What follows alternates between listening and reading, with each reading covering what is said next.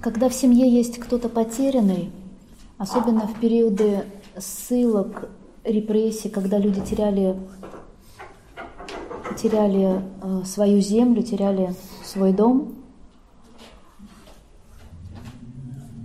и особенно, если там были дети, либо умершие, либо вот так же потерянные,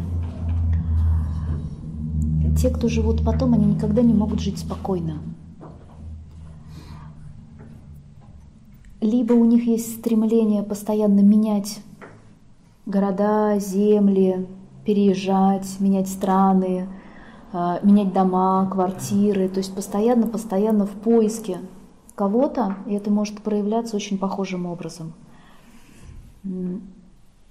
Если, например, были э, вот такие случаи, да, или в крови какая-то нация, которая была лишена земли, дома, были предки.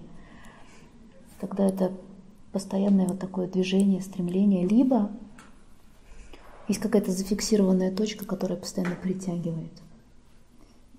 И вроде бы все хорошо, вроде бы я в прекрасном городе, вроде бы здесь уж почти Европа.